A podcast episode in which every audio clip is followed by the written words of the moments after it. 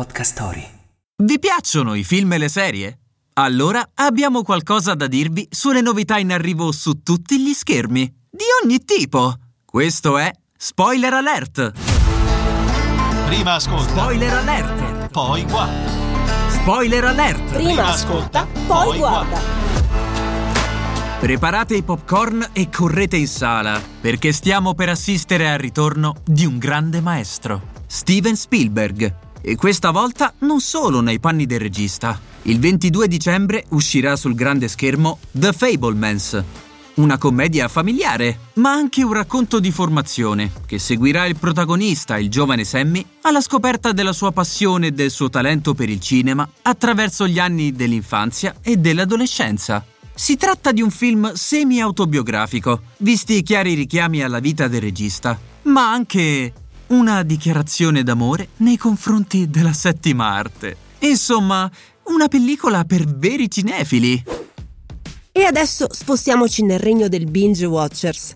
Su Amazon Prime sta per tornare l'infallibile analista della CIA, il grande Jack Ryan. Di che parla? La serie riporta sul piccolo schermo il personaggio creato dallo scrittore Tom Clancy e reso famoso da ben cinque pellicole cinematografiche. Dopo Alec Baldwin, Ben Affleck e Chris Pine, tocca a John Krasinski di The Office vestire i panni di uno degli agenti segreti più famosi di sempre. Ormai deve averci fatto l'abitudine, visto che siamo già arrivati alla terza stagione.